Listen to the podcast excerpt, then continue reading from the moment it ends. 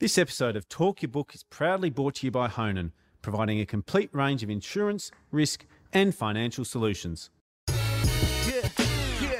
Fundies called me up, told me to take a look, but stay stubborn as bulls and talk their own book. Get the money, get the money, get, get the money. Hi, I'm Chris Judd, and this is Talk Your Book. And today we're joined by Joseph Constable from Hancock and Gore. Joseph, thanks very much for making your Talk Your Book debut. Pleasure, Chris. Thanks for having me. And uh, and what stock did you uh, want to talk about today, Joseph? I'd like, like to talk about Po Valley Energy, uh, ASX PVE, which is a, a natural gas producer in Italy. And when we talk about Hancock and Gore, are you a natural buyer of resource companies, or are you a generalist fund that in- invests across all asset classes? Yeah, we're, we're a generalist fund, so we're actually a listed company ourselves. HNG is the ticker, and we invest in, in a range of companies, both private and ASX listed, um, in all sectors. And I also run a fund called the HNG High Conviction Fund, uh, ticker HCF, which is a listed investment company focused on ASX listed microcaps, um, but not a, not a specific bet on resources, but really looking for value um, and where other institutions aren't looking. And we'll get into Po Valley in a in a minute. But I, I noted that you're actually on the Po Valley board as well. Is that an unusual uh, situation for you, where you jump on board in an investment company, or is that something that, that you guys do quite regularly? Yeah, that's that's part of uh, what I'd probably call our value add is that we do really like to be um, active investors and really it's a very concentrated portfolio for us. It's about ten core holdings, so we know them really well. Uh, we like to be invested for five five years plus, and sometimes that does involve joining the boards and being part of um, rolling out a certain strategy. So that's something that we really do do enjoy uh, doing and engaging with. And Po is a small company. There'd be plenty of uh, investors that haven't heard of it. Give us the, the 10,000 foot view of, of Po Valley and, and what they're up to. Yeah, Po Valley has actually been listed for some time. Um, in the in the uh, 2000s, late 2000s, it uh, acquired a portfolio of natural gas assets in Italy, and it acquired them post the liberalisation of um, of gas uh, by the EU, which happened in the, in the early 2000s, um, and it's it's slowly developed those over time. And these were all assets owned by the oil and gas giant Eni, which was formerly a government um, company. Um, and so it's slowly produced from these assets and spun them out. And it's got a few final core assets, which are actually the biggest and most prospective uh, gas fields, which are ready for production. And the first one should come on of those um, early next year. And Europe's energy crisis has been well documented.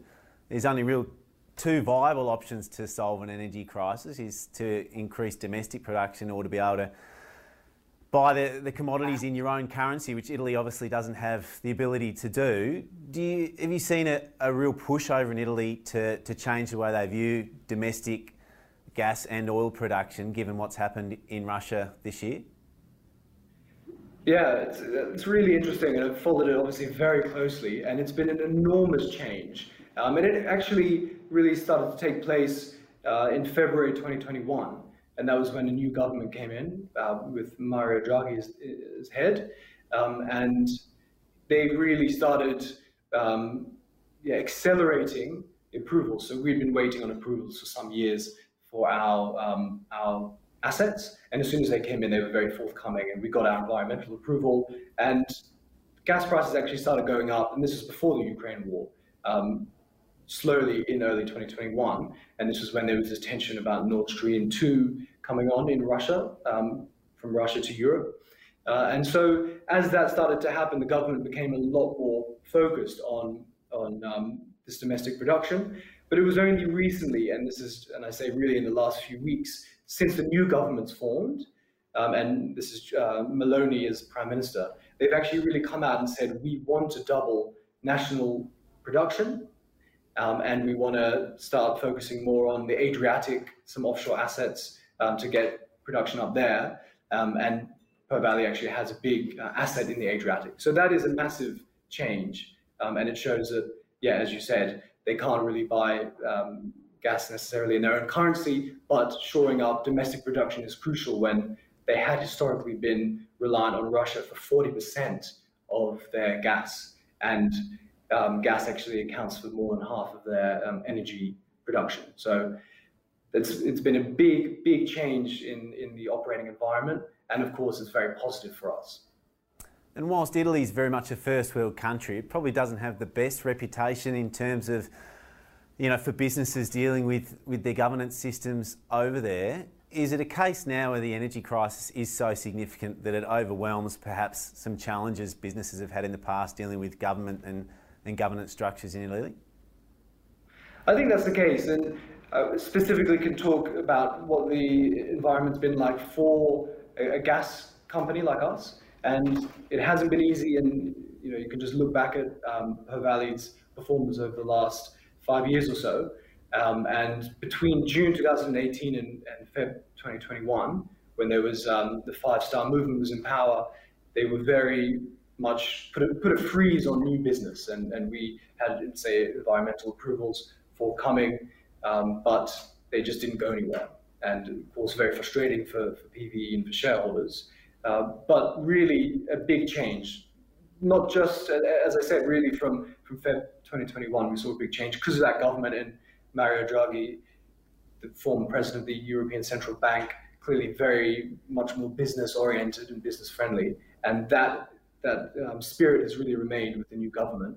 Um, but of course, being in an energy crisis has really pushed that along quite a bit. So there's, yeah, working a, in a completely new gear where things historically might have been quite slow and difficult.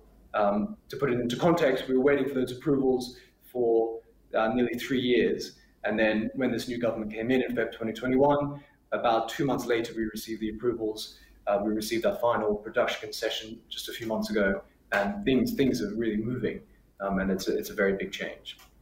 And so let's maybe dig into the Podere Maiar well. It's upcoming. It feels like a good place to start. Um, mm it sounds like you've got full production approval and, and hopefully ready to produce first gas in the first half of next calendar year. Is that right? Yeah, yeah, that's exactly right. So um, the Podere Maiar well is part of the Selva onshore gas field, and that's near Bologna. Um, and that was drilled in um, January of 2018. It was very, very successful drill um, and really good flow rates got up to north of 100,000 um, cubic meters uh, per day in that. So we, the company was really happy with it. Um, and it's, so these are proven and probable reserves. The actual field has been um, produced in the past under ENI.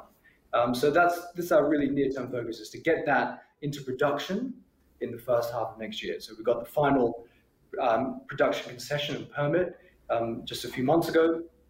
So we're in the process now of building a pipeline um, and uh, and getting a gas plant um, uh, manufactured, and we, we we're fully funded for it all as well. We own 63% of the of the field. We have a, a great JV partner in the UK. It's a listed company called Prospex Energy, um, and so to put it into context, the size of Selva, it's 380 odd million cubic meters.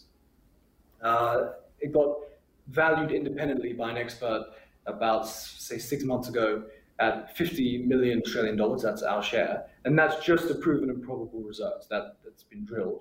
Um, and there's pretty good line of sight to, to double that based on our um, contingent resources. And it's very similar geology. So the independent expert said this is a high chance of success. Um, and so th- that's the immediate focus for us is to bring um, bring Selva into production get that cash flow coming in um, early next year. And over a 12 month period at, at, current gas prices, what sort of revenue can you see that bringing in? Yeah, so we would um, think that in a, in a year you could be, you know, what, what, at a steady state, should be producing something like 35 million cubic meters of gas.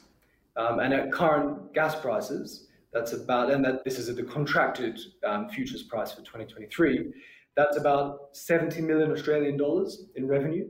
So our share of that's 44 million dollars. Um, and we're talking about pretty high EBITDA margins, north of 90%. Uh, so it's extremely uh, profitable, and there should be some very decent um, free cash flows coming to the company. Um, and that's obviously a very, very exciting prospect. And for a, a, a, company the size of Po Valley, I mean, their market cap's sort of 50 to 60 million dollars, is that right? That's right. Yeah, currently about 60 million. So clearly we see we see great opportunity and great upside. I think you know the market is what we're, we're far away from from the action probably in Australia, and, and we're starting to see with our own gas issues. There's probably a bit more focus on on even what's happening in Europe. Um, but to put it into context, our, our, joint venture partner has a much higher valuation um, in, in, on the London Stock Exchange. Um, and so, you know, I think there's a lot more focus probably in Europe. But I'd imagine once the cash is coming in, um, you know, things things might change here, or people will look at us in a different way, rather than just being a, um, a developer who's hasn't done been able to to convert it into cash. The only the other thing I'd mention is we, um, you know, 75 to 80 percent, let's say, of the shareholder register is is held by just um, five or six um, key long-term shareholders. So, and, and we're one of them. We're very much, and I'm talking now as a shareholder, um, probably rather than director, but we're looking forward to to a return, and I think that's that's what's um, yeah keeping a shareholder group pretty excited is is getting that cash finally coming in. And talk to me about the distance to the grid of the Podere Maiar well. Yeah, very close. It's about one kilometre um, from the grid, so it's very, very straightforward. Um, it's a simple connection into into the grid that's operated by the um, uh, partially government-owned um, enterprise called Snam. So we obviously have uh, the contracts with them, um, and we're looking into gas contract sales, and um, yeah, so it's, it's a very it's a very straightforward and small footprint um, and will operation. it just be a floating market price for the gas, or will you lock in off-take agreements? What will that look like mechanically? Yeah, so we haven't we haven't actually disclosed that yet, um, and we, you know, the the normal situation there is actually just to be doing a floating, you know, not not fixing your prices, um, and that's probably most likely. But you know, that's that's something that's for ongoing discussions. And so, if Podamer all goes well, there's going to be plenty of cash flow running through Po Valley. What will you use that cash flow for? Yeah, so I think, as I said, first and foremost, we've had very long-standing shareholders who are very keen to see see return, and, and the board will have to decide how to use that cash. Um, we will, we do have some drilling that can take place in Selva, as I said, to double that um, field size, but that's you know, but once we take into account our joint venture partner, a pretty small proportion. So you, you think we'd be in a pretty good position for decent shareholder returns. Um, we do also have another asset, which is an offshore field called Teodorico. And that's a much bigger asset than Selva. That's about five times larger at, at about um, a million um, cubic meters uh, of gas. But that is um, something that we need to need to really look at how we, we progress because it's, it's, as I said, much larger footprint. It's offshore um, off the coast of Ravenna, looking at something like 67 million euros of capex um, to get that into production. So that's something that we'd we've said already we'll, we'll look for a JV partner or an asset realization strategy. Um, but that asset alone was valued at 88 million dollars by this independent expert. That's net of the um, development costs. Um, but again, that's that's not that's probably too big for a, for a company of our size and something that we need to monetize. It's um, despite being given environmental approval in 2021. Uh, there's a lawsuit against it brought by an environmental group, um, and Italy's former government brought in some legislation that threw into question whether that could be produced from. Uh, but most recently, the government has said that they want to, as I say, focus on, on the Adriatic, which is where this asset is, um, and, and increase production from there. So once we get some clarity, we can really progress with that one how we how we monetize it. So the, those those those are probably the key things. It's getting Selva into cash flow production, um, then looking at drilling those wells, and then monetizing our, our um, 100% holding in this very big uh, field called Teodorico. Um, plenty of room for, for um, shareholder returns in that. And just more broadly, perhaps it, it might be a hard question to answer, but uh, Europe was you know, one of the real leaders in the, the ESG movement, which um, I don't know if it made a lot made more sense in a disinflationary environment when all of a sudden there's a high inflationary environment and we're using less dense mm-hmm. energy sources and people are struggling to pay their bills and, and buy food in first world countries, let alone in third world countries. Are you seeing mm. a change in sentiment on the ground, do you think, with the everyday person um, that maybe some of the, the speed at which we've tried to change energy sources needs to be revised? Yeah, I think that's it's a really interesting point, and I, I, do think that's the case, and, and you can even just see it with with voting um, and what's happened in the most recent election in Italy, where there's yeah we've probably got a bit ahead of ourselves, and I don't think that too many people would disagree that we need to think about how we can have have our, our world working the best way possible, and renewables um, make a lot of sense um, in that way, but probably it will just happen a bit too quickly and, and led to a lot of underinvestment. And you're seeing this just completely impossible increase in prices, and it's that's really changes it. It's it's one thing just you know thinking about it theoretically, and, but if you're feeling that pressure in Italy uh, and Europe, it's very different. So I think we've seen that in the way that voting's happened. We've seen that in government policy, um, such as as I said in Italy, talking about doubling national production, which would have really been unheard of for any of the last 10 years or so. Um, so that that is coming without too much um, backlash. And I think that, yeah, th- those changes need to happen and, and people need to, are, and are increasingly accepting that alongside the, the pathway towards renewables is having uh, a decent amount of gas um, in, in that mix and not being beholden uh, to other countries that you don't agree with their their ethics or their way of, um, of operating, such as Russia, which happened in the past. So being master of your own destiny is, is much better. Beautiful, Joseph. It's a, uh, it's a, it's a very interesting story. I look forward to, to following it and see how it, uh, how it goes with, with First Gas hopefully coming on in, uh, in 2023. Thanks very much for coming on. Absolute pleasure. Thanks very much for having me. It was great to chat. Thanks, mate. This episode of Talk Your Book was proudly brought to you by Honan, who go beyond a transactional insurance broker to deliver better outcomes for their clients. If you're enjoying Talk Your Book, make sure you subscribe to Chris Judd Invest.